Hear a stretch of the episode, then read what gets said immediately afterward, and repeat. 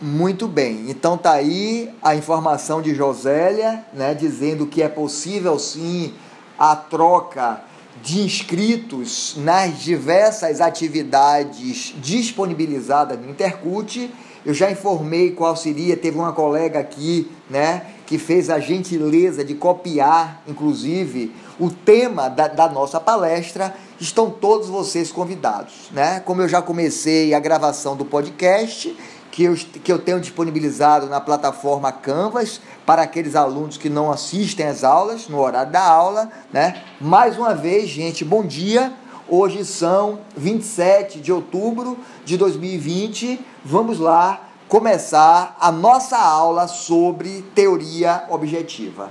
Para quem está atrasando, a, a, quem está entrando atrasado na aula, né? Todos os elementos deste tipo de responsabilidade, a responsabilidade objetiva, nós vamos mencionar, mas já não vamos precisar parar para explicar o que é ato ilícito, né? Qual é o conceito de culpa, de dolo, né? De dano, como se mede o dano, quais são as espécies de dano, o que é nexo causal, quais são as teorias que explicam e aquela que é recepcionada pelo direito brasileiro para atender às espécies de responsabilização, certo? Portanto, minha gente, todos esses elementos foram amplamente discutidos, né, na primeira unidade, de modo que na primeira unidade nós só tratamos da responsabilidade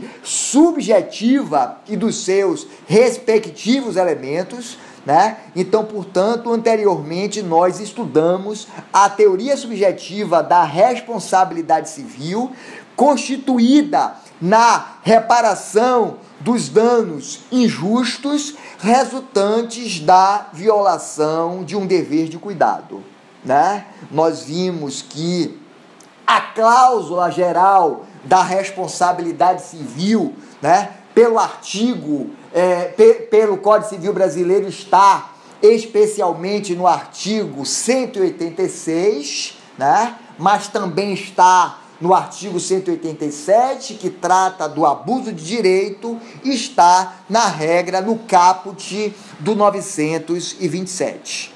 Hoje, hoje nós vamos tratar da responsabilidade objetiva. Como é que nasce no direito brasileiro a responsabilidade objetiva? Minha gente, nós temos um histórico de uma revolução industrial, né, ocorrida na segunda metade do século dezenove.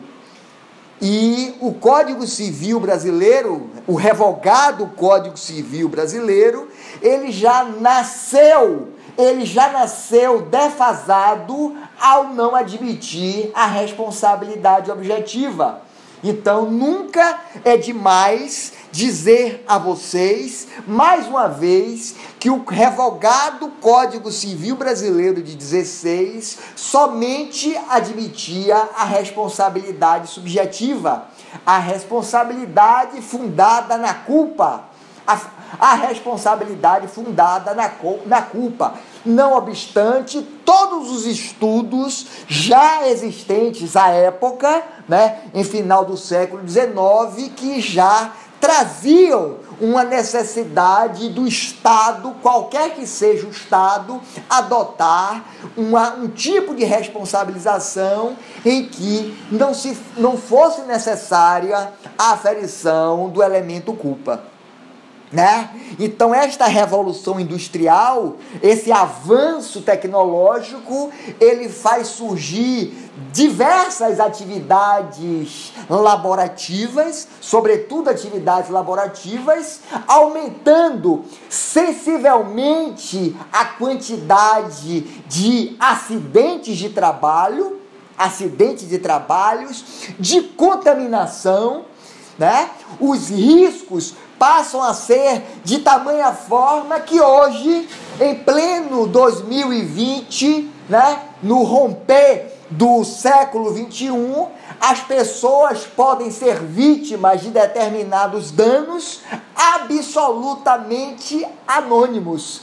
A exemplo, né, nós que estamos abordando a responsabilidade objetiva, percebam vocês que o que a televisão brasileira tem falado, né, neste momento de pandemia, é exatamente que diversas pessoas foram vítimas de, é, de é, pessoas que é, violaram o sistema digital da Caixa Econômica Federal, né, lançaram falsos dados de beneficiários do programa é, é, de, é, é, disponibilizado pelo governo federal e sacaram indevidamente as quantias é, disponibilizadas pelo governo federal, deixando diversas pessoas pobres, miseráveis, desempregadas ou que se encontravam impossibilitadas de exercer as suas atividades laborativas, ao Deus dará, né?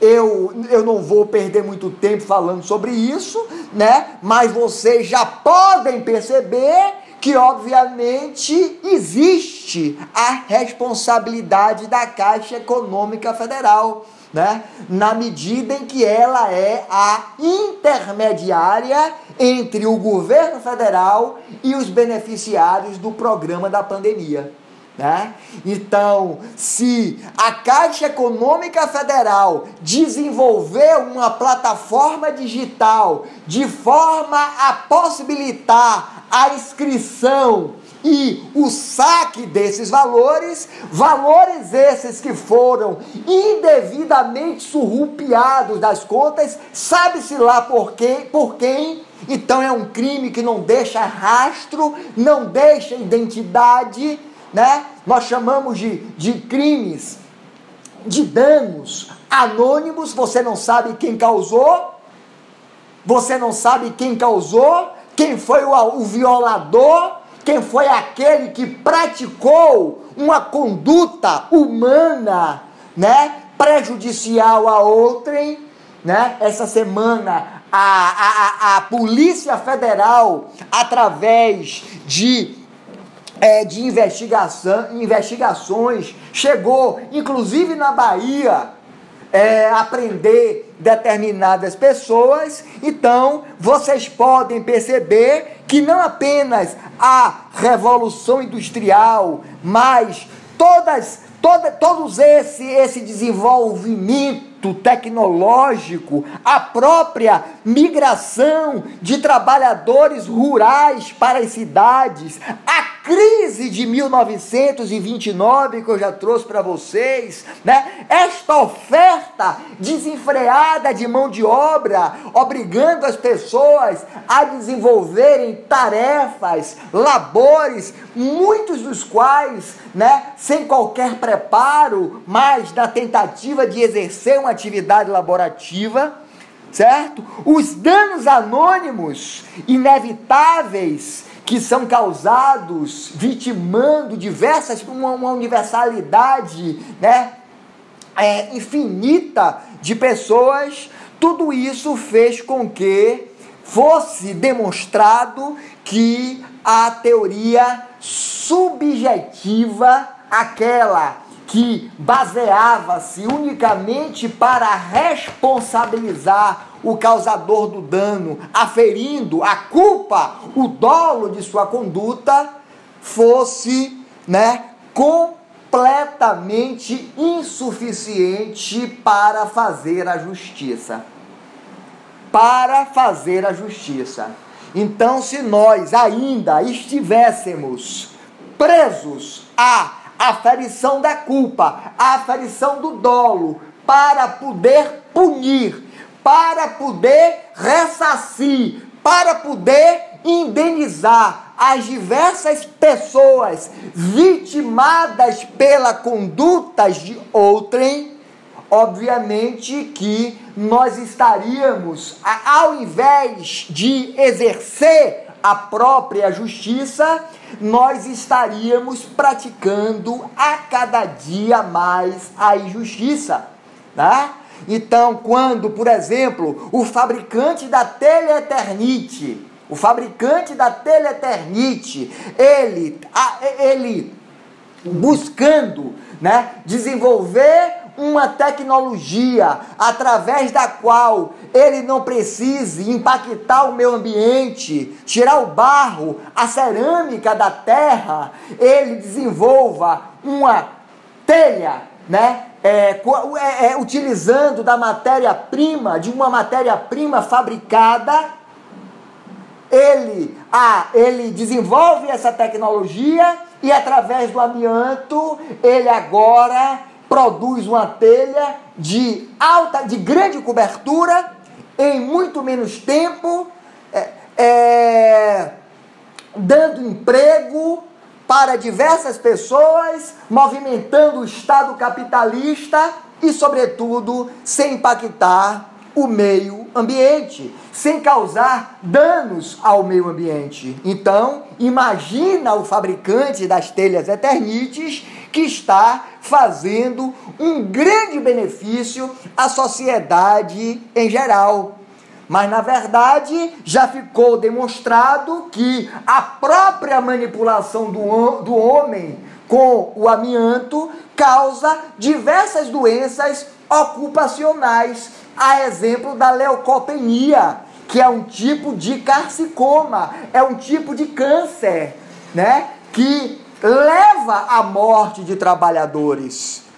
E o, o, o empregador, a indústria do amianto, aqui ó, tem aluno dizendo que o tio foi vítima desta manipulação inadequada, certo? Obviamente que o empresário, a indústria do amianto, aquele que facilitou, que levou o trabalhador a manipular o amianto, haverá de se responsabilizar pelos prejuízos causados ao seu trabalhador, ainda que este prejuízo resulte em morte.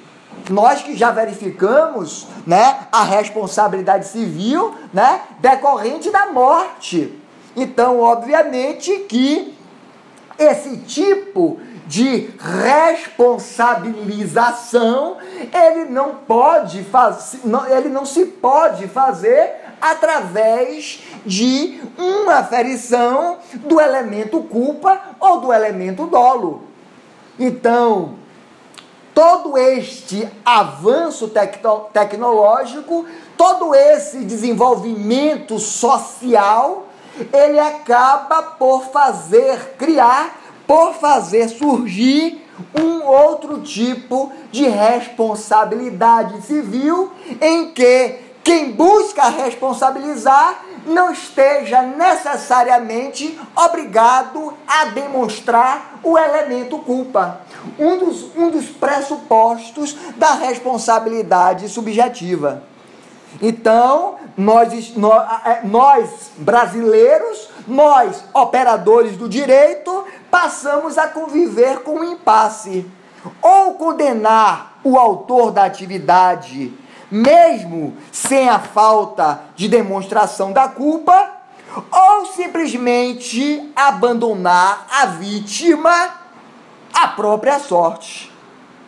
Então, em diversos estados, a exemplo da França, a França de cem anos atrás, né, ela já previa, e é por isso que eu digo a vocês que o Código Civil de dezesseis, ele já nasceu obsoleto. Porque se você pensar na França de mil oitocentos e noventa e oito, você vai ver lá que já existe a lei de responsabilidade por acidente de trabalho, que o Brasil posteriormente vem consagrar através da teoria do risco, né? A teoria do risco é uma outra, é a teoria que pretende explicar a responsabilidade objetiva. Certo? Portanto, minha gente, portanto, a partir da teoria objetiva, né, deste, da, a, a partir da teoria do risco, é, ressalta-se a importância de nós migrarmos o foco da responsabilidade civil. Agora, né, em, em uma função, né, a responsabilidade civil brasileira, ela passa a ter uma função, né, que não é apenas reparatória, não é apenas reparatória. Ela, po ela pode ser e deve ser preventiva, preventiva, certo? Então, se antes o ordenamento queria censurar o ofensor pela prática de um ato reprovável, delibera agora por virar, além desta responsabilização, a procura de um agente que deve se responsabilizar pelos danos que ele, de qualquer forma, causar a alguém. Então agora, da agora em diante, a gente não faz mais a leitura do artigo cento e oitenta e seis do Código Civil Brasileiro. Aquele que, por ação ou omissão voluntária, negligência ou imprudência, violar direito e causar dano a outro, ainda que exclusivamente moral. Não! Agora, o ordenamento jurídico brasileiro, ele não busca mais censurar o ofensor pela prática de um ato ilícito, pela prática de um ato reprovável. Este tipo de responsabilidade aqui, ela agora não está mais preocupada se o dano causado a alguém, o dano sofrido, o dano suportado pela vítima, ele decorreu de uma simples inobservância de um dever legal. Em absoluto. Agora, a responsabilidade civil objetiva, a teoria do risco, ela quer dizer todo aquele que praticar um dano a quem quer que seja, deve se responsabilizar, independente da sua intenção. Então, eu não sei se eu estou falando um pouco rápido demais. Eu confesso a vocês que essa é uma das aulas que eu mais gosto de dar para vocês e eu, e eu me empolgo um pouco, né? Eu me empolgo porque eu adoro falar da responsabilidade objetiva.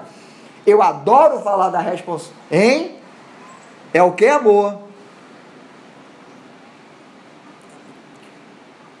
Eu adoro dar essa aula de responsabilidade objetiva e eu quero agora, inclusive, fazer um grande parêntese para trazer algumas peculiaridades próprias da responsabilidade objetiva que muitas vezes as questões de concurso, os exames de ordem, as provas teóricas perguntam a vocês e... às vezes, o aluno despercebidamente responde errado, né? Aliás, gente, eu fico muito assustado e eu tento para vocês, dar a vocês, alunos do sexto semestre, o melhor de mim. Eu sei que às vezes eu não consigo, eu sei que eu não agrado a todos, eu sei que eu não agrado a todos, eu não tenho a menor dúvida disso, né?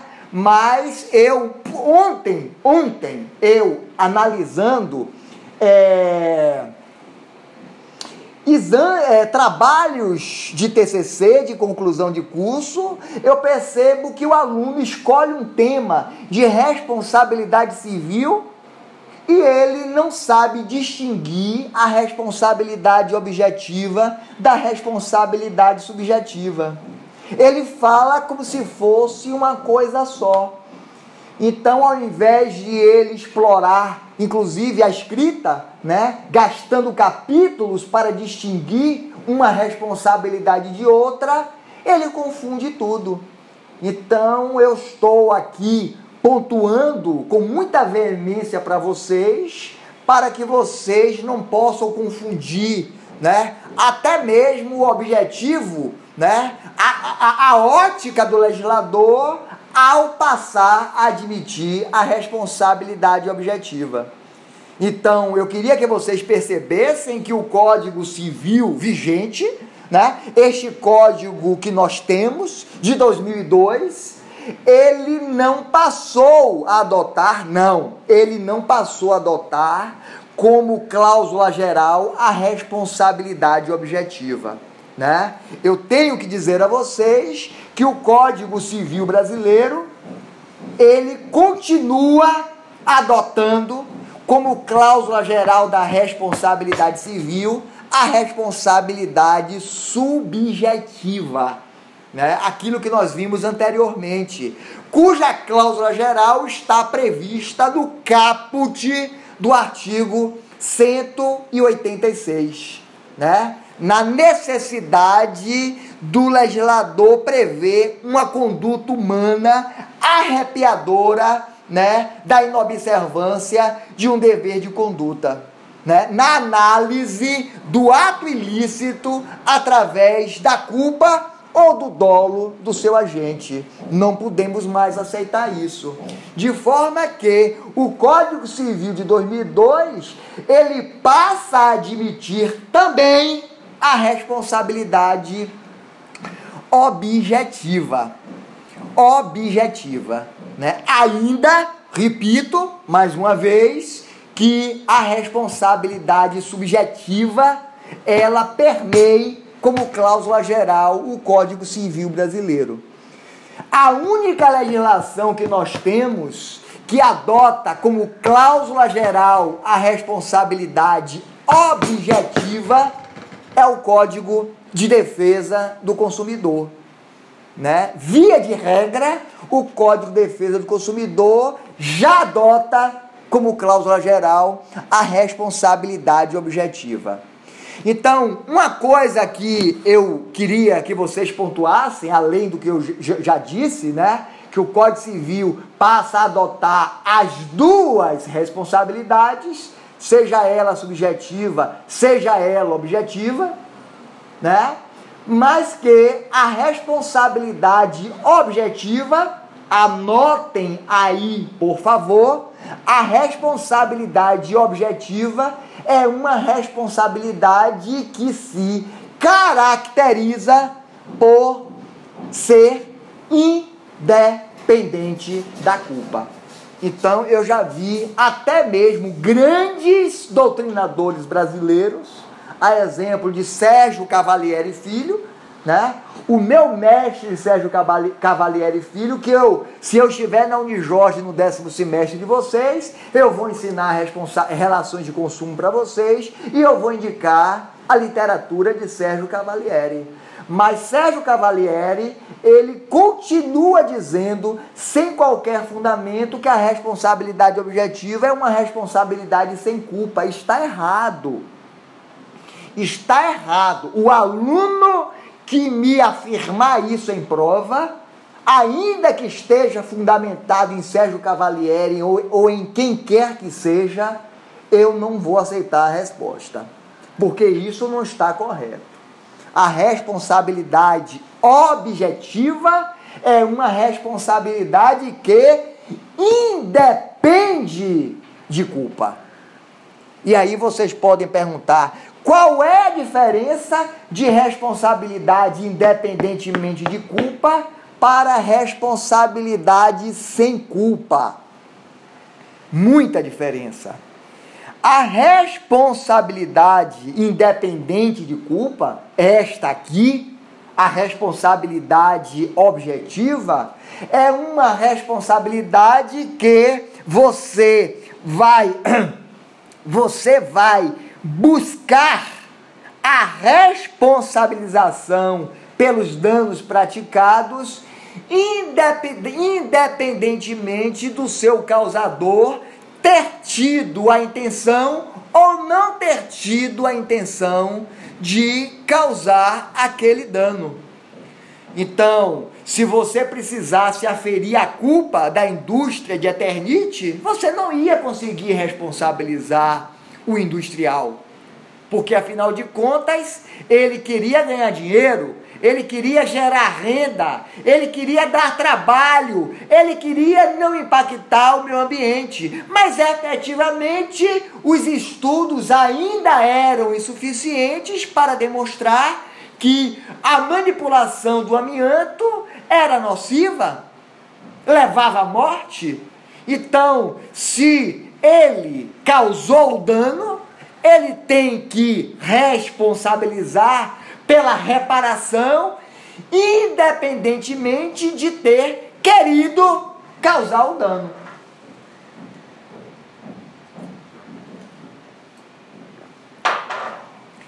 Isto é responsabilidade independentemente de culpa, que é muito diferente de responsabilidade sem culpa. Então, como é que você pode dizer pra gente o que é uma responsabilidade sem culpa? A responsabilidade sem culpa está ligada ao ato lícito. Lícito, excluído, excluído de responsabilidade, né? Então, excluído de responsabilidade. Então, seria uma responsabilidade sem culpa todas aquelas praticadas com a exclusão de responsabilidade civil, previstas, por exemplo, no artigo cento e oitenta e oito do Código Civil Brasileiro. Seria responsabilidade sem culpa você indenizar alguém por uma passagem forçada, já que você se encontra em um terreno, em uma área confinada. Então, são exemplos que eu traria para vocês de responsabilidade sem culpa, que não se confunde com responsabilidade independente de culpa, que, que caracteriza, que materializa a responsabilidade objetiva. Portanto, anotem aí, enquanto a teoria subjetiva dizia onde a culpa, a reparação. Agora, a teoria objetiva diz onde há lesão, onde houver dano, haverá reparação. Lá, pela teoria subjetiva, não basta a lesão, não basta o dano. Terá que haver a conduta culposa ou a conduta dolosa que acabou por desencadear o dano. Desencadear o dano. Alguém quer fazer alguma pergunta, minha gente? Não? Diga, Josélia. Pode perguntar o que você quiser, o que vocês quiserem. Podem perguntar. Essa, essa distinção de, da teoria subjetiva para a objetiva? Muito bem. Então, enquanto a teoria subjetiva, ela pensava da seguinte forma: onde a culpa, a reparação. É isso que se baseia a responsabilidade subjetiva, na aferição da culpa.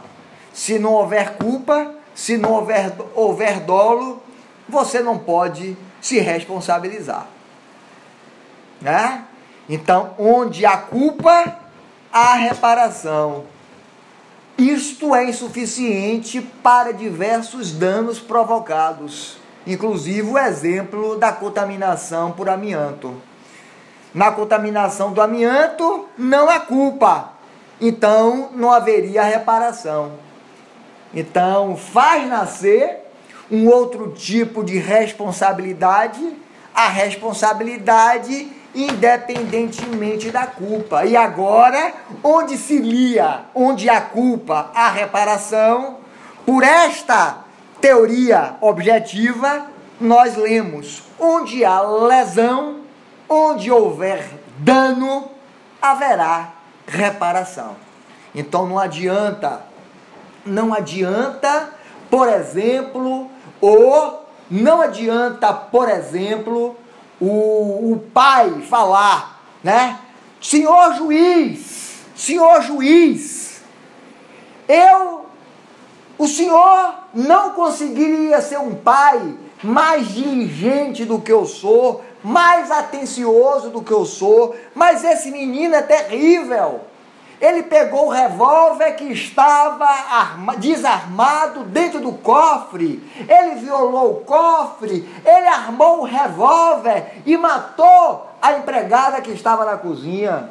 E o juiz vai dizer, meu senhor, ele causou um dano. E como é o senhor o representante legal do seu filho, agora o senhor responde independentemente de culpa. Então observem vocês que aquela velha dicotomia, aquela velha dicotomia que eu falei lá na nossa primeira, na nossa segunda aula, né, que existe responsabilidade contratual e extracontratual, aqui também. Quando nós falamos em responsabilidade objetiva, esta que independe de culpa, ou ela está baseada na própria lei, a exemplo do exemplo que eu acabei de dar para a Josélia, cuja previsão está no artigo novecentos e trinta e dois do Código Civil Brasileiro, os pais respondem pelas condutas dos filhos. É uma previsão da lei, é uma responsabilidade que nasce da lei e ela é sim objetiva, ela independe da culpa do agente.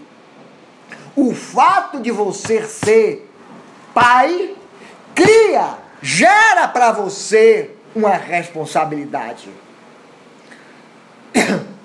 Da mesma forma que o dono do animal é responsável pelos prejuízos que o animal causar. Da mesma forma que, certo? A responsabilidade que nasce, que nasce de um contrato, nasce de um contrato quando você compra, né, uma passagem aérea e você cria para o transportador a obrigação, o dever de agir cautelosamente, de ter cuidado, de lhe dar conforto, de prestar o serviço da forma avançada, da forma contratualmente estabelecida. Então, eu continuo dizendo que esta, nesta responsabilidade objetiva, ela também se sujeita àquela dicotomia da responsabilidade objetiva, da responsabilidade contratual, que nasce de um contrato, nasce de diversas atividades comerciais ou de uma responsabilidade que decorre da própria previsão normativa.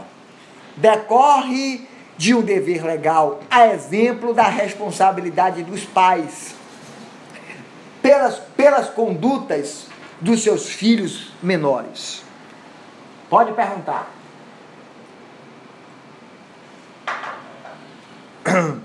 Tranquilo?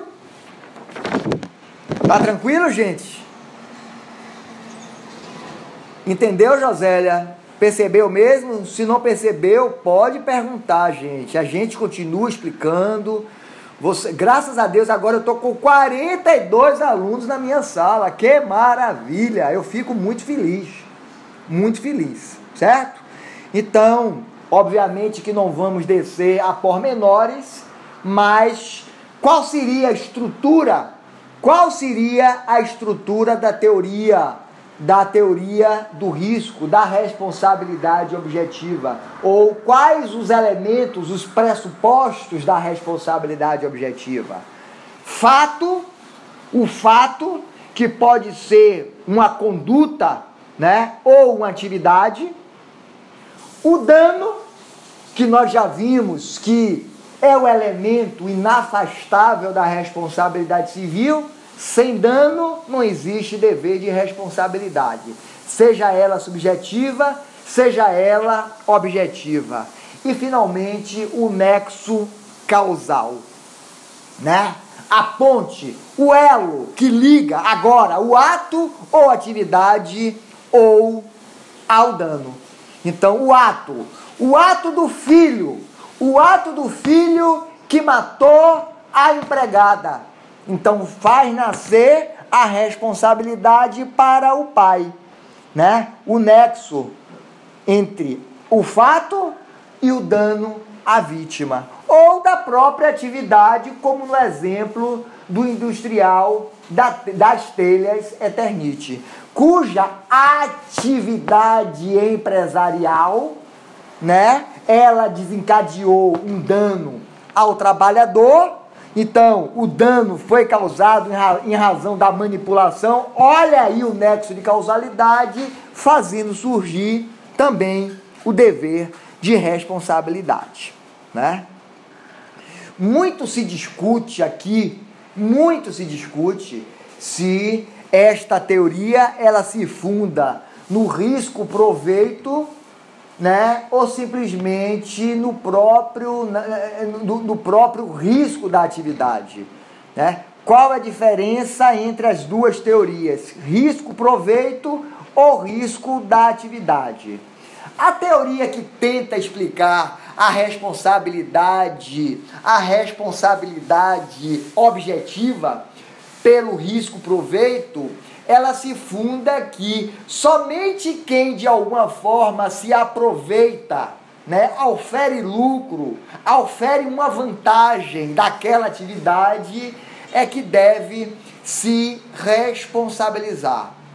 Uma outra teoria muito mais ampla, né? Aquela que diz, não, não é preciso você ter, não é preciso você ter um proveito de uma atividade.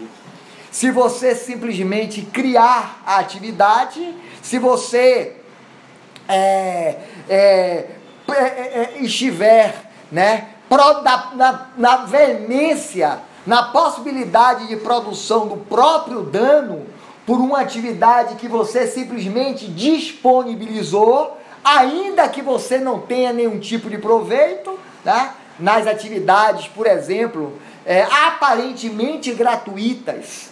Então, os shopping centers, os shopping centers, minha gente, vamos, vamos raciocinar? Os shopping centers, na época de Natal, a Natal é a data mais produtiva, né? Mais interessante para o mercado mundial.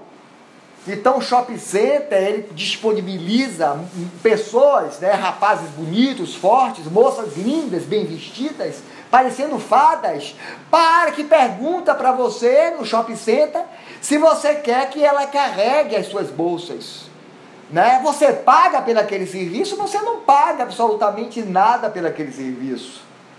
Mas é um serviço, é uma atividade aparentemente gratuita. Na verdade, o shopping center, quando disponibiliza aquele serviço para você, ele está permitindo que você, sem as sacolas que acabam com a sua vida, que lhe causam desconforto, você possa gastar mais tempo naquele estabelecimento comercial. E mais tempo que você gaste no estabelecimento comercial significa que você pode deixar mais dinheiro ali. Afinal de contas, você não está carregando peso, né? Mas aquele rapaz, aquela moça que esteja carregando a sua sacola, pode lhe causar um dano, ela pode furtar, ela pode desviar a sua sacola, a sua bagagem e lhe causar um prejuízo. Então, não é necessário que o, o, o dono da atividade, né, ele esteja se aproveitando. Eu queria que vocês raciocinassem comigo, se fosse o caso, até discutissem, porque existem do, doutrinadores renomados, né, que sustentam que a teoria objetiva ela está fundada no risco proveito. Eu não concordo. Então, nesse aspecto, eu estou filiado, por exemplo, a, por exemplo, ao professor Sérgio Cavalieri Filho, né? Que ele diz, ó, a responsabilidade independe do proveito que você tirou daquela atividade. Né? Existem atividades que, inclusive, são meramente gratuitas e não aparentemente gratuitas.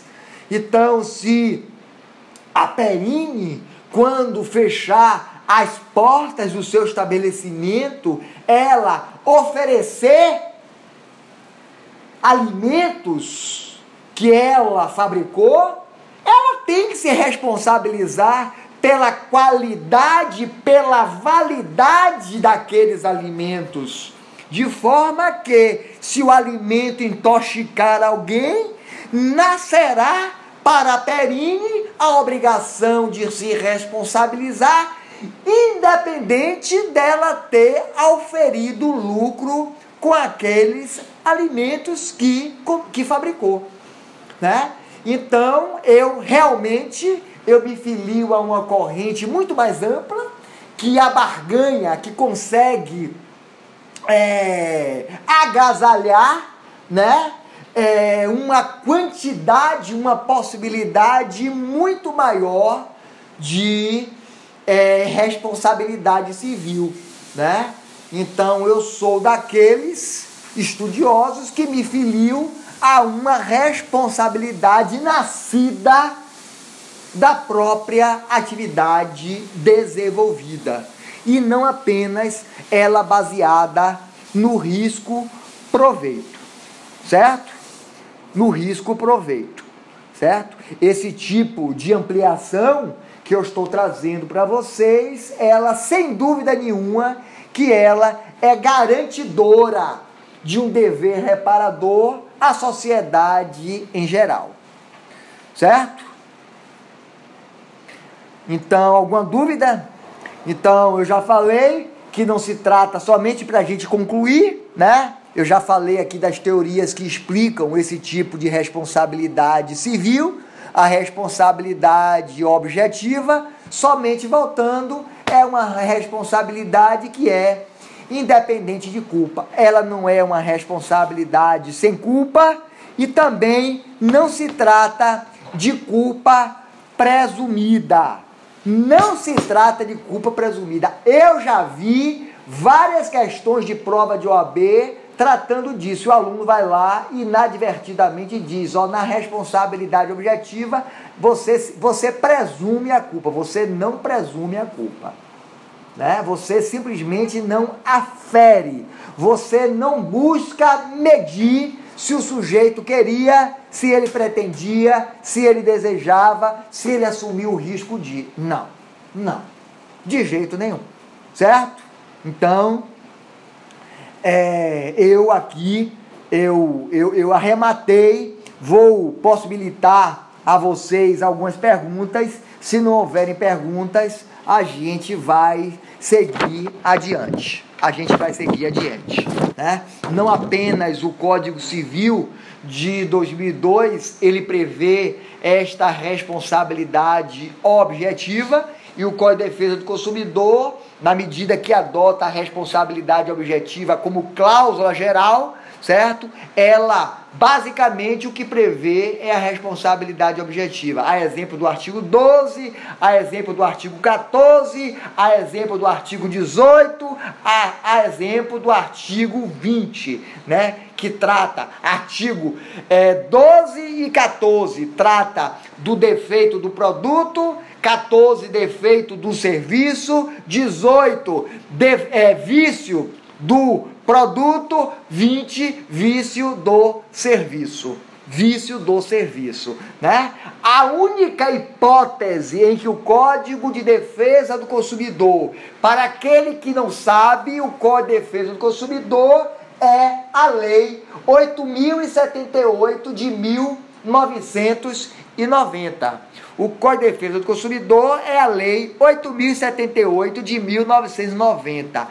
E a única hipótese do Código de Defesa do Consumidor admitir a responsabilidade subjetiva é quando ele está tratando, é quando ele está tratando, certo, do comerciante, no artigo treze, defeito do produto em que não se encontra identificado quem fabricou, quem produziu, quem formulou, quem montou, quem importou. Então, já que você colocou aquele produto causador de um dano pelo defeito a um consumidor, o comerciante ele tem que se responsabilizar. Esse tipo de responsabilidade é subjetiva. É a única hipótese de responsabilidade subjetiva do Código de Defesa do Consumidor, está prevista no caput do artigo treze e fim de papo. Tranquilo? Alguma pergunta? Alguém não entendeu o que eu falei? Já vou partir para a leitura do Código Civil Brasileiro. Estou aguardando se alguém tem alguma dúvida, alguma pergunta a fazer. Vocês estão compreendendo a aula, gente? Tá tranquilo?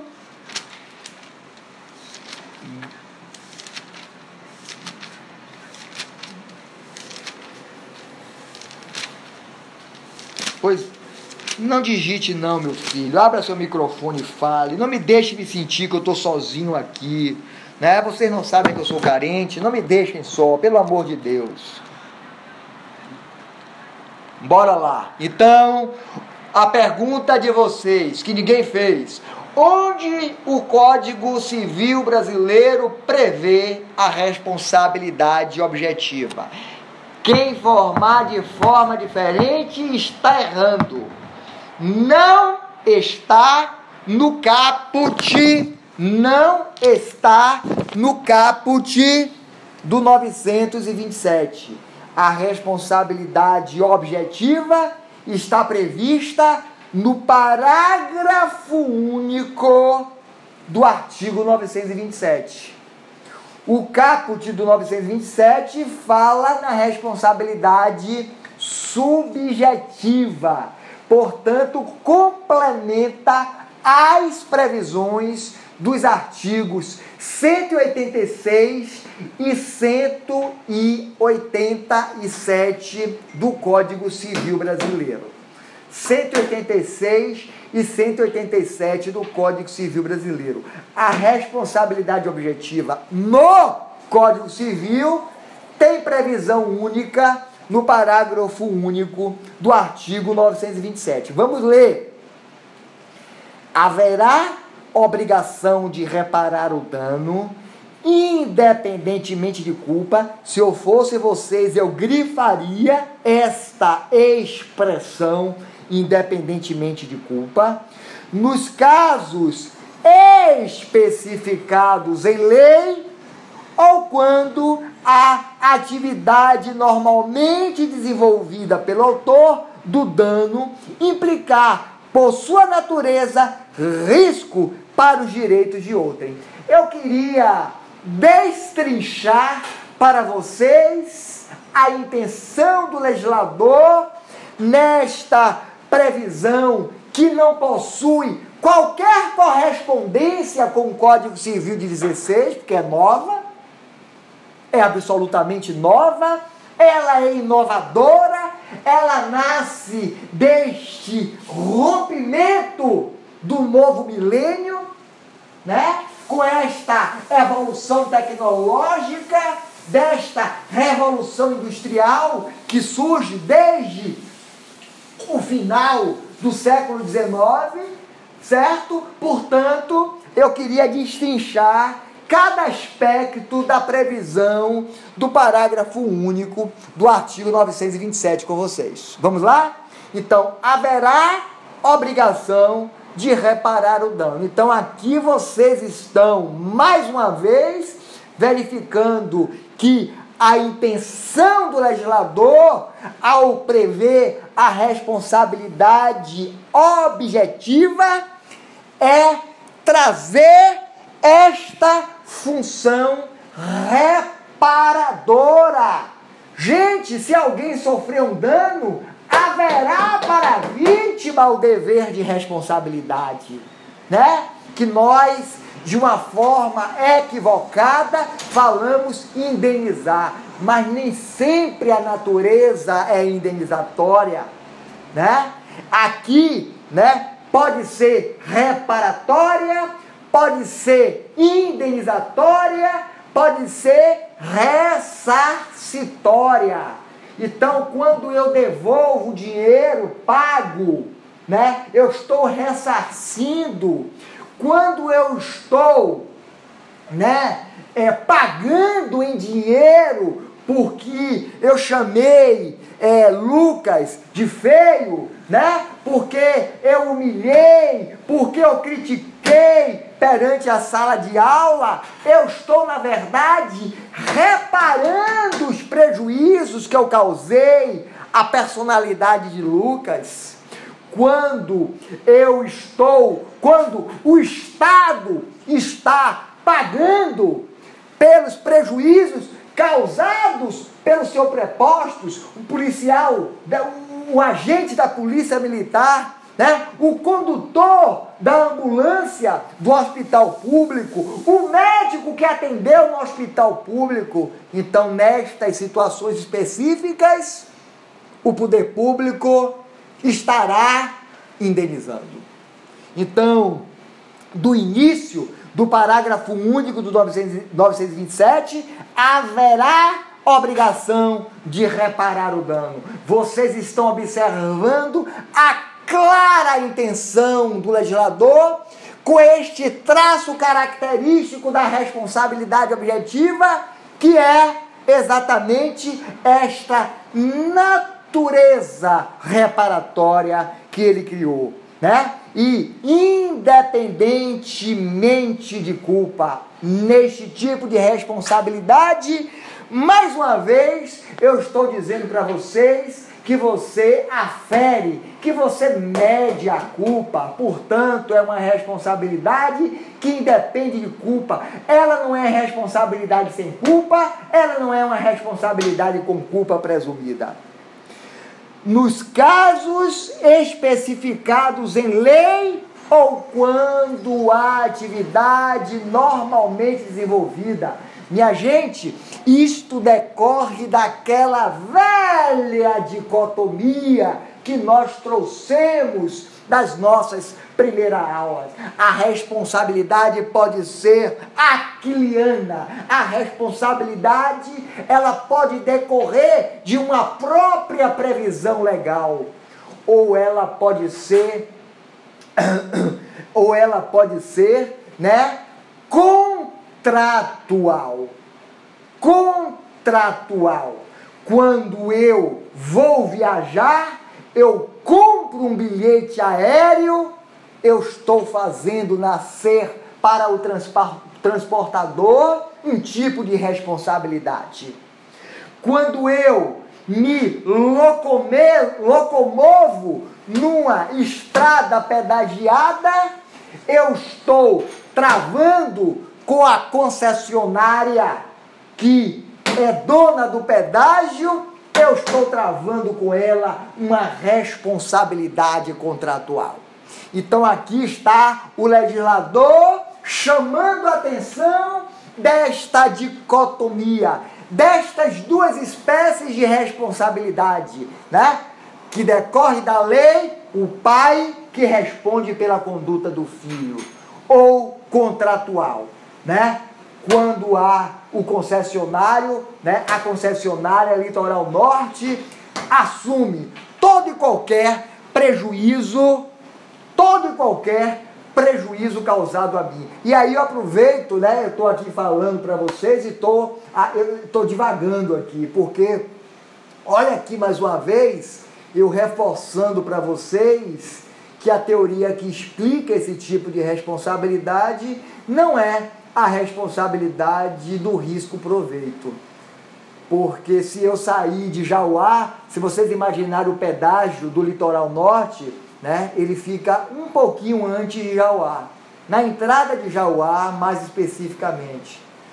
Mas se eu for pelo acesso que é, né, pelo pelo Consulado da Bélgica, não pagar o pedágio, passar para dentro de... de é, por essa via alternativa, né? Conseguir chegar a Jauá, e no caminho de Jauá para Praia do Forte, onde eu não pago absolutamente nenhuma tarifa de pedágio, eu for, eu atropelar um cavalo que esteja inadvertidamente solto naquela rodovia pedagiada. Quem responde para mim não é o dono do animal. Quem responde para mim é quem estabeleceu uma relação contratual comigo, que é o dono da rodovia pedagiada. Esta é a responsabilidade objetiva. Então vocês verifiquem que o legislador, ao admitir a responsabilidade objetiva, ela amplia sensivelmente o espectro da responsabilidade civil. E ela não podia reduzir aquilo que criou, trazendo a responsabilidade unicamente para quem se aproveitou da atividade comercial, da atividade empresarial, né? Então, desenvolveu, disponibilizou, responda, né? Eu, eu, eu, eu acho que agora, com este exemplo que eu trouxe, né, explicando o parágrafo único do novecentos e vinte e sete, eu fui bastante claro para vocês. Então, né, voltando ao Código Civil, nos casos especificados em lei, a exemplo do novecentos e trinta e dois, ou quando a atividade normalmente desenvolvida, a exemplo da rodovia pedagiada, né, pelo autor do dano implicar, por sua natureza, riscos para o direito de outrem. Certo? Então, eu acho que eu consegui, né, agora abraçar toda, toda a previsão do parágrafo único do artigo novecentos e vinte e sete, né? É... Quando a gente fala assim, atividade normalmente desenvolvida, né? Atividade normalmente desenvolvida, processo, a execução de coisa, o empreendedorismo de coisas, certo? Tudo aquilo que, é, que não for ocasional. Tudo aquilo que, que, que for normalmente desenvolvido. O que é normalmente desenvolvido, né, envolve uma questão crucial de alocação de riscos. Então, a necessidade de se imputar objetivamente a alguém, né, em razão do dano causado à própria vítima, né? Certo?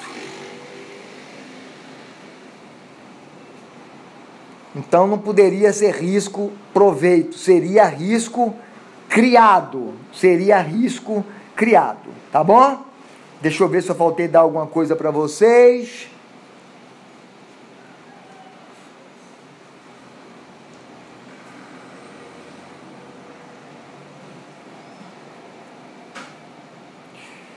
É... Eu vou fazer uma pergunta a vocês.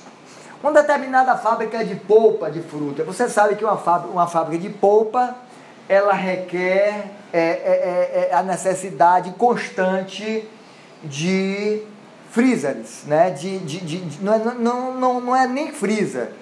Câmara de... Como é que chama aquilo, gente? Frigorífica. Câmaras frigoríficas, de refrigeração frigoríficas. Obviamente que uma fábrica de polpa de fruta, ela não pode estar sujeita a, a oscilações de energia elétrica ou ausência de energia elétrica.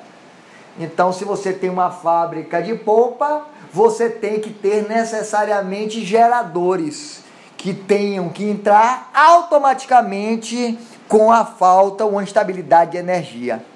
E a fábrica de polpa de frutas, né? Nesta fábrica de polpa de frutas, em que se mantém um gerador a diesel, para uma eventual, para, para que entre em uma eventual emergência de luz, e o gerador é, explodir, o gerador explodir e mata o vizinho da fábrica de polpa, ou mata o morador de rua que morava, né, que dormia coitado, não tinha onde dormir, dormia atrás do muro onde o gerador se localizava, né? Então aqui, nesta situação, há responsabilidade para a fábrica?